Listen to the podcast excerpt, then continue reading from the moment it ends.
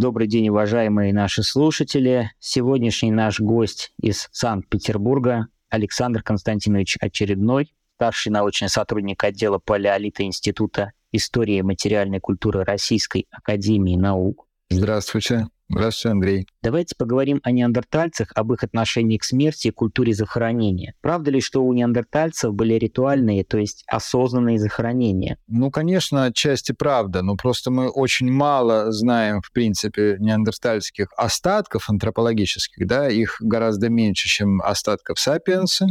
Если мы берем в масштабе, так скажем, европейской части Евразии, Э, несопоставимо меньше, чем у сапиенса, поэтому у нас очень мало информации о неандертальской обрядности. И вообще мы можем ли мы говорить о неандертальской обрядности, это большой вопрос на сегодняшний день. Какие у нас есть причины, чтобы говорить об осознанном отношении у неандертальцев к жизни и к смерти? Ну, вы знаете, исходя из того, что неандертальцы были людьми, по моему лично представлению. То есть это не только представление антропологическое, понимаете? Мое личное представление, так как я не антрополог, я археолог, я могу говорить, исходя из э, того инвентаря, который я исследую. Да? Я являюсь специалистом по каменным орудиям и по технологии изготовления каменных орудий неандертальцами. И могу свидетельствовать, что, конечно, безусловно, это были высоко развитые технологии обработки камня – настолько высоко развитые, что очень сложно себе представить, что они не имели никакого воплощения в особых способах передачи информации, помимо, так скажем, примитивной жестовой символики. Понимаете? То есть, безусловно, неандертальцы говорили. И судя по тому, какие каменные орудия они изготавливали, разговор их был далеко не прост, и, по моему мнению, неандертальцы обладали синтаксисом. А что за история была в Шанидаре, когда был найден скелет, по которому ученые установили, что 50-70 тысяч лет назад у неандертальцев существовали ритуальные захоронения? Дело в том, что вот этот скелет очень э, старого, тяжело раненого при жизни неоднократно, значит, мужчины, он э, на самом деле наделал много шума. Э, это скелет, который покрыт э, большим количеством э, пыльцы, вот, разных цветочных растений. В недавнем времени появилась даже статья, которая пыталась объяснить проявление этой пыльцы деятельностью пчел, вот, которые якобы ее приносили в большом количестве. Но на самом деле потом, естественно, как это сейчас бывает, очень часто вышла еще одна статья, которая полностью опровергает предыдущую. И на самом деле э, там были обнаружены, э, значит, обнаружена пыльца тех растений, которые пчелы переносят далеко не в первую очередь. Ну, в общем, короче говоря, был сделан вывод о том, что все это приносилось человеком. Еще один пример очень хороший – это погребение в Ла Ферраси во Франции, в гроте Ла Ферраси, где у нас есть целое кладбище неандертальцев. И это раскопки еще конца XIX века, когда у нас в, на площади одного грота, очень небольшого, да, есть захоронение женщин, детей и, по-моему, взрослых мужчин, которые безусловно, не могли быть случайными никаким образом. Это абсолютно искусственные трупоположения. А датируется это каким временем? Это средний палеолит. Я сейчас точно вам не могу воспроизвести дату Ля Ферраси, но это, безусловно, старше 50 тысяч лет. Э, можно поднять соответствующую литературу, надо просто этим вопросом специально заняться, и тогда, будут, тогда будет точная, э, точная датировка, потому что в литературе это все есть. Я не специалист по этим вопросам, но понимаете, в чем дело? Когда мы говорим о отношении не только неандертальского человека, всех предшествующих форм человека к смерти, мы не можем обойти стороной вопрос о том, что мы имеем в качестве археологических источников для этого, да, потому что это единственное, что у нас есть. У нас есть пример, например, знаменитой расщелины Сима которая относится к гейдельбергскому человеку. Там большое количество костяков гейдельбержцев, это в Испании. Как они туда попали, это большой вопрос на самом деле, да, потому что это расщелина в скале, куда, видимо, какое-то э, значительное промежуток времени – то ли сбрасывали тела, то ли они туда попадали каким-то совершенно непонятным образом, да, и они там накапливались. Понимаете? И у нас есть всего э, два или три орудия, которые мы там нашли, ну, это, безусловно, делали испанские археологи, да, там не, не, я там лично, конечно, не работал. Вот, ну, то есть речь идет то ли о каких-то санитарных погребениях, да, то ли о каких-то формах обряда, которые не предполагали сопроводительный инвентарь или предполагали его далеко не всегда, понимаете? Те факты, когда у нас есть, например, сопроводительный инвентарь, он далеко не такой, какой мы имеем у Сапиенса, да, например, вот сунгирское знаменитое погребение, где сопроводительного инвентаря очень много, но Сунгирь — это уже не просто стопроцентный Сапиенс, это довольно поздние памятники, да, там в районе 28 тысяч лет. Так вот, значит, это уже э, совершенно другая история. А вот что касается неандертальцев, то у нас есть очень мало, во-первых, самих э, костяков, целых костяков очень мало. У нас есть очень мало искусственных каких-то углублений, но у нас все-таки они есть. Например, в Скикабе, да, в гроте знаменитом в Крыму, у нас есть намеки на искусственные углубления, которые копал Бонча Смоловский. У нас есть, конечно же, в Мезмайском гроте, этим занималась вот Любовь Витальевна Голованова, тоже есть намеки на специальное погребение младенцев. Вот. То есть, понимаете, где-то есть, где-то нет. Была прекрасная книжка Смирнова «Мустерские погребения», вот, которая все это дело, весь этот инвентарь обобщала – и в итоге Смирнов пришел к тому выводу, что, конечно, неандертальцы хоронили, хоронили по-разному, в разных совершенно позах, и трупоположения у них были вытянутые, скорченные по-разному. Но если мы берем каждый из этих примеров в отдельности, у нас есть куча поводов для того, чтобы в этом сомневаться. В 50% случаев это связано с методикой раскопок, к сожалению. Потому что в большинстве случаев все эти погребения были выкопаны, обнаружены и выкопаны тогда, когда методика раскопок еще была такой, которая не позволяла с надлежащей фиксацией да, э, проводить исследования.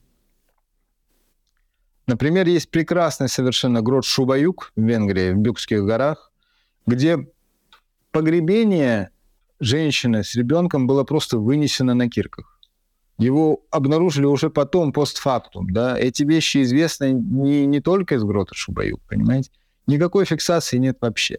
Поэтому были это целенаправленные погребения или нет. Вот в таком случае, как Ферроси, когда это серия в одном стратиграфическом горизонте, понимаете, на одном уровне, да, в одних отложениях, я имею в виду, тогда да. Ну вот в, в случае с Шенидаром, да. А ну вот в Киекабе, наверное, да, понимаете, в Мезмае, да. Сложно. Это, это очень большой вопрос. Я бы его связывал не, с, не только с археологией, а в первую очередь с инвентарем. А когда мы говорим об инвентаре, мы не можем не э, приходить к мнению, что, безусловно, у этих людей была высоко развитая нематериальная культура. А что нам известно об этой нематериальной культуре? Только камень Больше ничего. А от неандертальцев, от вообще от ранних форм людей, это гейдельбергский человек, вообще ректоидные формы, гейдельбергский человек, неандертальский человек, не осталось ничего, кроме редких примеров костяных орудий довольно богатых коллекций каменных орудий. Все примеры так сказать, изобразительного творчества неандертальцев, как правило, ставятся под вопрос в последние годы, да? А до этого что, не ставились? Ну, вы знаете, это вот точно так же, как с вопросом о э, статьях про Шенидар. Да? Выходит статья, где говорят, о, мы наконец нашли прекрасный пример изобразительного творчества неандертальского человека. Датируется он 60 тысяч лет, это то время, вот эта испанская пещера, да, датируется он, значит, 60 тысяч лет, никакого сапиенса тогда не было э, на территории Испании, значит, вот неандертальцы, значит, раскрашивали стены пещеры. Да. Потом выясняется, что радиоуглеродный анализ наврал, что все было сделано немножко не по той методике, по которой должно было быть сделано, и возникает куча вопросов к результатам коллег, которые они получили. Поэтому, понимаете, все это, к сожалению, изобилует огромным количеством условностей, которые очень сложно отследить. Резонный вопрос тогда. Какие сейчас методики? Радиоуглеродный анализ стал совершеннее? Радиоуглеродный анализ вообще со средним палеолитом не работает. Потому что этот э, период, средний палеолит, он как раз находится, его финал как раз находится на границе, которую чуть-чуть еще буквально вот на последнем издыхании затрагивает радиоуглерод. Да? Это чуть-чуть старше 40 тысяч лет. Все. Все, что древнее, под огромным вопросом. Радиоуглеродный анализ туда, если и добивает, то это уже вызывает огромное количество вопросов. И как тогда быть? Возникают другие варианты датирования, безусловно. В последние годы, слава богу, нам на помощь, как всегда, пришли замечательные физики, замечательные физико-химики. Они изобрели прекрасный э, анализ, который называется оптически стимулированная люминесценция ОСЛ, но там тоже есть свои вопросы, понимаете, потому что там очень большие допуски, очень большие погрешности у этого метода есть. Он находится сейчас в периоде активной разработки, но это тот метод, который, по крайней мере, позволяет датировать возраста старше 50 тысяч лет и до 500 тысяч лет, скажем так. Понимаете? В общем, короче говоря, сейчас начинается бум, естественно, научных методов датирования. Все это связано с развитием физики. Вот, может быть, у нас будут какие-то прорывы в связи с этим, мы на это очень надеемся.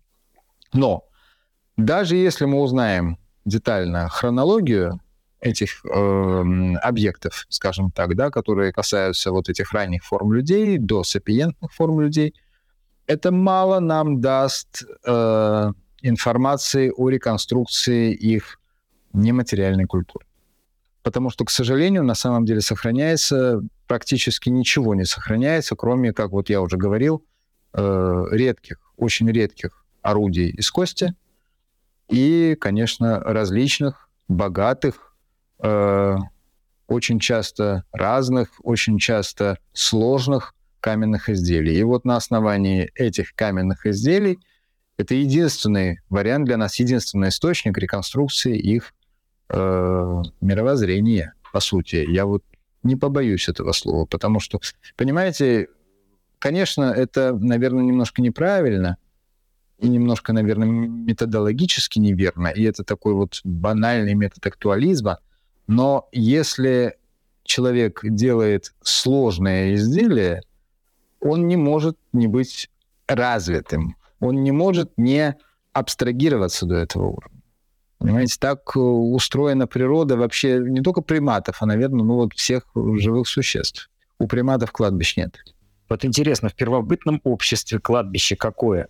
А есть ли там трупоположение? Одинаково ли расположены там скелеты, которые удается извлечь? Нет, они по-разному там уложены. Это трупоположения скорченные, вот, э, но, э, по-моему, там только один мустерский остроконечник есть где-то вот из орудий в, э, в качестве сопроводительного инвентаря. Тоже все это очень небогато. Но я еще раз повторяю, это одни и те же отложения, в которых это все внутри грота обнаружено, да, это совершенно стопроцентное целенаправленное помещение умерших э, людей, то есть тел э, трупов, да, в определенные условия и последующее их захоронение. А сколько в мире вообще таких нашли? Ну, я не могу вам сказать, честно говоря, очень мало. Вот я знаю Фераси, я знаю Мезмай, где может быть тоже целенаправленное погребение. Я знаю а еще, конечно, Шанидар.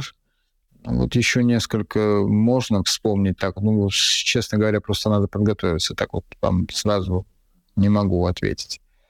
Есть еще один момент очень интересный. Да? На памятниках открытого типа костяков неандертальских, вообще и до неандертальских, на несколько порядков меньше известно, чем в памятниках закрытого типа, то есть в пещерных комплексах, или в гротах, или в навесах, да? На памятниках открытого типа это только Зальцгиттер Леберштадт. В Западной Европе еще один французский памятник, скелет неандертальца. И, собственно говоря, все. Больше нет. А что по датировкам? Когда начали появляться такие захоронения? Самые древние неандертальцы — это порядка 250-200 тысяч лет. Что касается ферроси, то надо уточнить датировку. Это вот точно совершенно. Оно самое древнее? Я не уверен, что оно самое древнее, потому что я же еще раз вам говорю, вот есть у нас Сима де Лусуэсос, который гейдельбергский человек, оно раньше, и оно тоже может быть связано с каким-то вариантом захоронения. Каким мы э, сейчас представить нам очень сложно, потому что это может быть и санитарное захоронение, это может быть и какой-то вариант обряда. Санитарное захоронение – это что такое? Ну, это когда удаляют труп, чтобы он просто не... Путался под ногами. Ну, мягко говоря, да, не вонял. Не приводил к дискомфорту. Про трупоположение науки сказать, я так понимаю, нечего. Практически нечего. Практически нечего сказать, к сожалению. Мы можем сказать на, на самом деле про более ранние формы. Э, ну, безусловно, тут нужно э, быть специалистом в этой теме. Еще раз повторяю, я не специалист. Но э, была забота о стариках. Вот это мы знаем, что была забота о стариках. Но тоже очень странная вещь, специфическая вещь, да. Вот этот шанидарский скелет, о котором шла речь, да, он весь поломан, изломан, то есть человек перенес много травм, они зажили на нем, понимаете? То есть он был инвалид, он плохо себя чувствовал, очень плохо себя чувствовал. Очень ему было там тяжело жить. Но он жил, значит, ему помогали жить. Значит, каким-то образом его жизнь поддерживали, его кормили, понимаете? И у нас есть замечательный пример из Дманисии. Дманисия – это вообще 1 миллион 700 э, тысяч лет, 800 тысяч лет. Это очень большая древность. И это вообще даже не гейдельбергский человек, это э, Homo ergaster. То есть это форма предшествует, это ранняя эректоидная форма, да, это очень большая древность. Эректоидная форма – это кто? Homo erectus – человек прямоходящий. Давайте слушателям поясним, какие были досапиентные виды человека, а то, я боюсь, не все в курсе. Я не специалист в антропологии, это, конечно, лучше скажет профессиональный антрополог физический, но вообще классическая схема такая, классическое представление такое, да, вначале, значит, возникает древние, самые древние примеры археологии связаны с э, Homo habilis. Homo habilis — это примерно 2,5 миллиона лет назад. Это ущелье Алдувай в Восточной Африке, классические находки Льюиса и Мэри Лики, потомок сына Ричарда Лики. Вот. Потом, значит, э, э, возникает целый куст эректусов.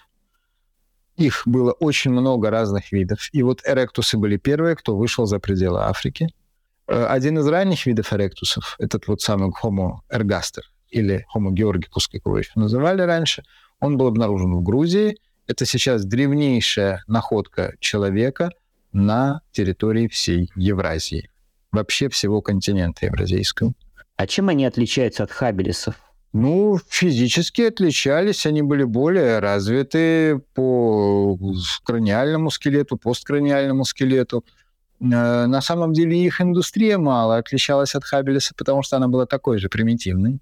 И ей было еще очень далеко до тех индустрий, которые стал изготавливать, например, гейдельбергский человек или какие-нибудь поздние ректоидные формы, которые уже изобрели ашельские индустрии. У них разный рацион был? Насчет рациона я вам сказать точно не могу. Опять же, это нужно обращаться к специалистам, но, скорее всего, рацион был одинаковый. Ели все. Александр Константинович, можно еще раз с датировкой перечислить виды до сапиенсов? После эректусов возникает гельдербергский человек. Его особенность – это развитые, хорошие ашельские индустрии. Это фактически уже практически полный аналог нам, современным людям. Я не имею в виду физический аналог. Конечно, физически они сильно от нас отличались.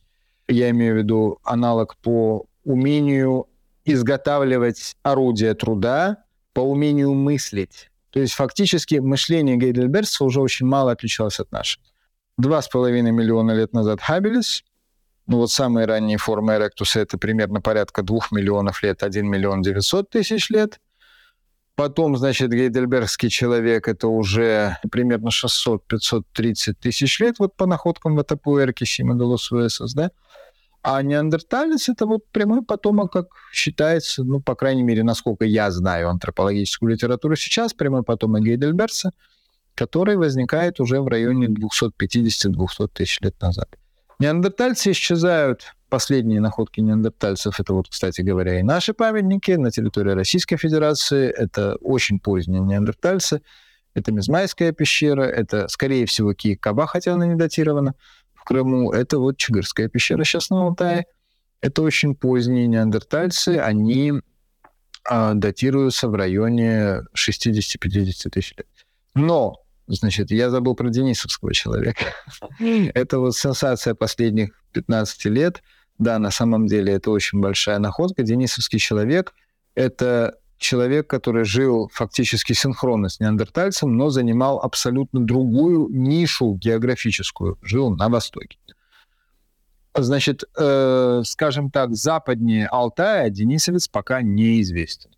О нем в последние годы часто пишут. Его вроде бы не так давно обнаружили. Ой, я не помню, в каком году обнаружили, честно говоря, впервые денисовского человека. Что значит обнаружили? Находка была известна довольно давно. Кусочек косточки, очень небольшой кусочек фаланги, э, непонятно, там девочка или мальчик, до сих пор непонятно кто. Маленький кусочек фаланги. И вот Свенте Паабо, знаменитый, который получил Нобелевскую премию в прошлом году, да, за секвенирование генома неандертальца, он как раз выделил этот геном и понял, что это не неандерталец, никакой другой э, из известных видов человека тоже э, не соответствует набору этого генома. И это новый геном, он был назван Homo altaensis. Сколько тысяч лет этой находки? Сейчас э, вам скажу. Там, по-моему, примерно 250-200 самые ранние и самые поздние, не помню. А как это удалось определить? Какая методика помогла? Исследование митохондриальной ДНК. Неужели ДНК прочитывается, несмотря на такой срок? Не все, не везде и не всегда это большая удача. А насколько все это точно? Не может ли это быть ошибкой? Это не могла быть ошибка, потому что, во-первых, эти данные перепроверены, уже есть другие находки, уже подтвердились эти выводы Свента Паабо, уже есть огромная литература на эту тему, это, безусловно, не ошибка. Самое интересное, что в Денисовской пещере, где все это найдено, вначале появляется денисовский человек, самые древние находки, связанные с денисовским человеком, археологические слои, да, это Алтай. Потом неандерталец, потом еще денисовский человек, и только на самом верху возникает сапиенс. То есть в это место, в Денисову пещеру, приходили разные виды людей в разное время. И это совершенно удивительная вещь. Они жили в разное время или существовали одновременно? Ну, что значит почти одновременно? Нет, конечно. Они были разделены по, по, во времени. Иногда э, пересекались друг с другом неандерталец и денисовец. Иногда, да. Там даже есть прекрасная статья, которая была примерно год назад, по-моему, опубликована, э, о том, что, э, значит, э, обнаружили скелет девочки, у которой папа был денисовец, а мама неандерталка. То есть они скрещивались? Да. Интересно. А современный человек откуда взялся? Современный человек пришел из Африки. Мы предки кроманьонцев. Кроманьонец — это и есть современный человек. Это просто устаревшее название по пещере Кроманьон во Франции. Когда появился наш ближайший предок? Самые древние э, Homo sapiens sapiens, которые являются кроманьонским человеком, фактически синонимичные вещи, да, синонимичное определение, порядка 300 тысяч лет назад. Это довольно древние вещи из э, марокканских находок, которые были продатированы таким немецким, не, не то что продатированы, а э, описаны таким немецким антропологом Бленом из Института Макса Планка. Это 300 тысяч лет назад статья вот у Блана и э, Шеннон Макферрен. Так что вот так. Мы не знаем, почему одни исчезали, как возникали другие. Мы можем только предполагать. То, что они могли скрещиваться, это уже понятно, совершенно очевидно то, что они друг друга, скорее всего, не поубивали, а этот процесс был сложный, долгий, многовекторный. И, конечно, огромную роль тут играли демографические изменения какие-то, демографическая разница между неандертальскими обществами, например, да, и сапиентными обществами, обществами сапиенсов, да, какими-то социумами, вернее, да, не обществами, а социумами сапиенсов и неандертальцев, безусловно, да. Мало того, это ведь было время, когда очень резко и быстро менялся климат на Земле. А вот у нашего ближайшего предка, кроманьонца, есть кладбище и обрядовая культура захоронения? Что-то вообще об этом известно? Кладбищ как таковых нет, потому что кладбище это все-таки какая-то многочисленность погребений. Такого, конечно, нет. Но вот я знаю памятники, где есть несколько, может быть, разновременных, а может быть, одновременных захоронений сапиентных форм, да, сапиенсов. Это, конечно, шунгирская стоянка, да. В Шунгире известно на сегодняшний день как минимум три целенаправленных погребения, то есть два. Одно погребение – это двух мальчиков или мальчика и девочки. Я так и не понял, кто там мальчик, кто девочка, но их двое. Они головами друг к другу лежат. И еще мужчина, здоровый, большой, которого убили ударом копья в позвоночник. И по черепу он еще получил. У него поврежден позвоночник проникающим ранением и э, рубленная рана на черепе. Вот. Причем рубленная рана э, не зажившая. То есть, видимо, приведшая к смерти.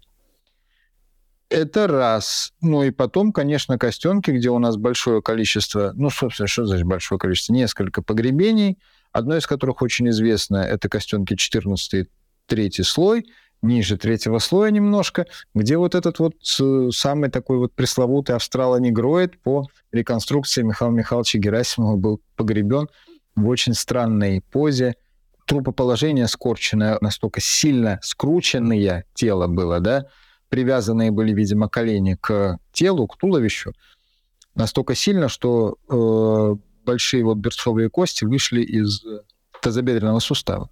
В общем, короче говоря, вот, вот так. Сапиенсы у нас больше. Рыбаков писал об эмбриональном трупоположении и связывал это с э, религиозными установками в сознании древних людей. Очень интересная работа. Правда, Рыбакова ругают очень часто – мы не то что его ругаем, он был великий ученый, на самом деле, да, Борис Александрович Рыбаков, он был великий ученый, но дело в том, что он просто занимался теми вещами, в которых, ну, не всегда, наверное, хорошо разбирался, как так как просто ну, невозможно разбираться во всех направлениях археологии одинаково хорошо.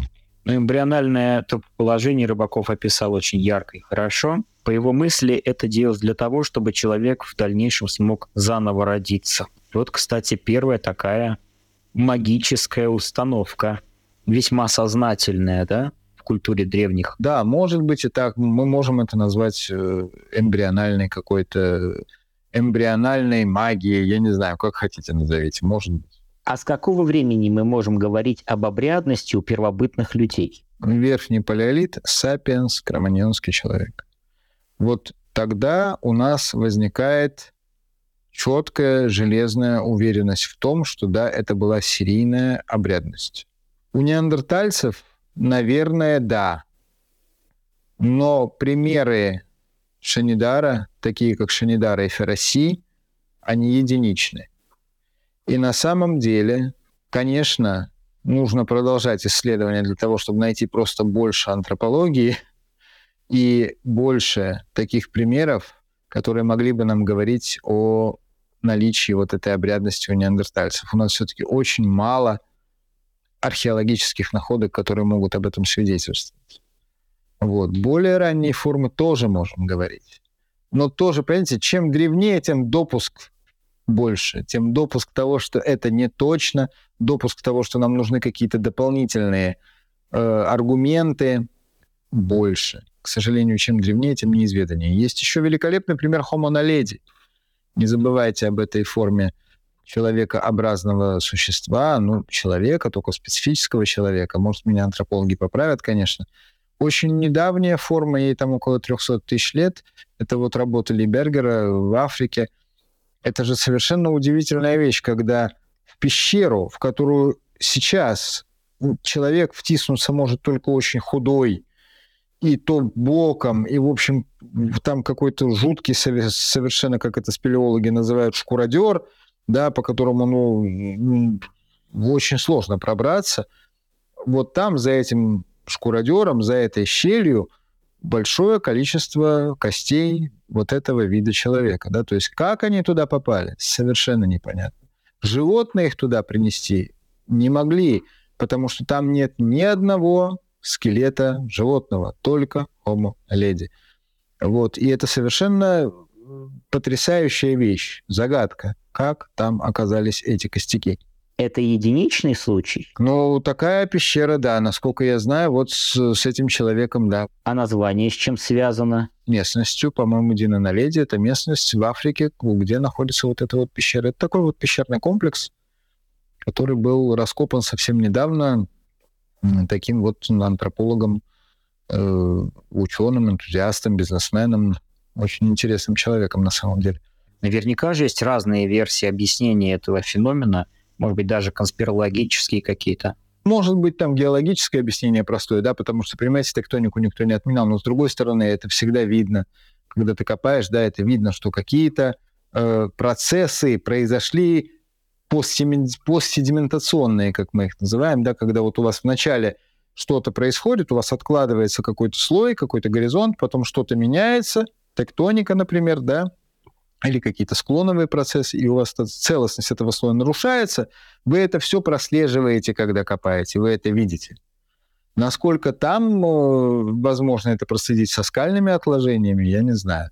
А это может быть формой захоронения? Тоже может быть таким, да. Кроме обрядов захоронения, какого-то еще рода обрядовую деятельность человека археологи могут отслеживать? Ну, конечно, могут. Когда мы говорим о верхнем палеолите, это, безусловно, уже искусство. Например? Грот Шове, это Франция, это сильно, это хорошо за 30 тысяч лет. Это ранний верхний палеолит. Это галерея с полихромной живописью. Это потрясающая вещь. Это э, изображения животных в разных позах, э, в профиль, в э, аксонометрические изображения. Вы знаете, очень сложно предположить, что это было занятие живописью ради занятия живописью. Это сакральная форма творчества. Безусловно, это сакральная форма творчества. Есть великолепная книжка эм, Абрама Давыдовича Столлера «Происхождение изобразительного искусства», которую он написал еще там в 80-е годы. И там он прослеживает с такой вот хорошей прямолинейностью эволюцию этих форм творчества, да, вот, от макета к изображению. И, конечно, скорее всего, это связывается все до сих пор, и так, наверное, оно и есть, с какими-то сакральными вариантами поведения человека. А кроме искусства что-то еще можно понять об обрядовости жизни? Что-то еще есть? Ну, безусловно, есть. Например, каннибализм. Это не искусство, да? Вот. Но, конечно, можно это объяснить тотальным голодом в среднем палеолите, например, да, когда вот знаменитая пещера Крапина в Хорватии, жуткое совершенно место, где было умерщвлено, были умерщвлены, видимо, десятки неандертальцев и съедены. И это мы знаем по огромному количеству раздробленных человеческих костей со следами их скобления каменными орудиями и с, со следами целенаправленного дробления, мало того, есть обгорелые кости. Это ритуальное убийство и ритуальные поедания, да? Они могли быть ритуальными, а могли сожрать, потому что очень есть хотели и потому что было голодно. Но, понимаете, равновесное предположение. Честно говоря, вот абсолютно равновесное. Какие-то факты за и против здесь есть? Могло быть очень голодно, потому что на самом деле, да, это средний палеолит, и человек очень сильно зависит от природы, вплоть до появления производящего хозяйства, до неолита.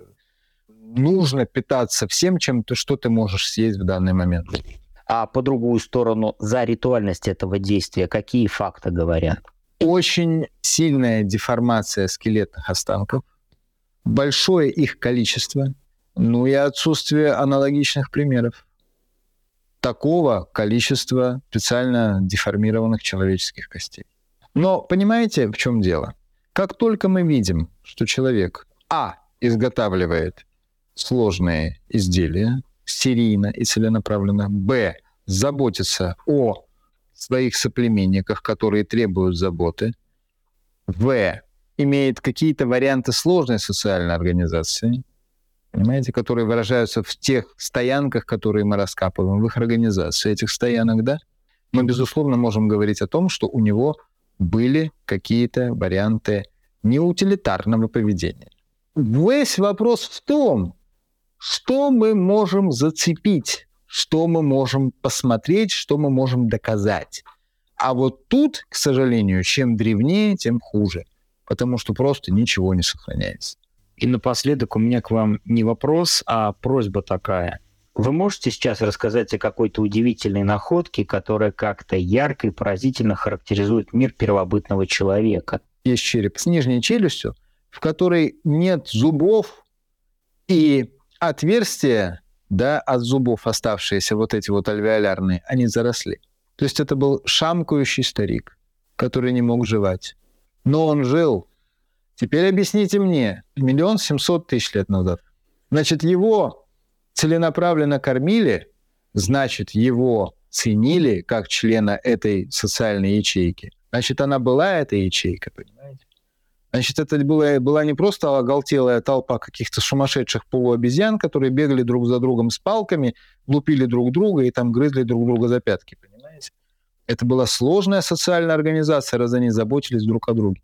Конечно, мы знаем заботу и о у животных. Слоны друг о друге заботятся. Вопросов никаких нет. Но это лишний раз подтверждает то, что мы не отличаемся от животного мира. Ничем, кроме той информации, которой мы обладаем.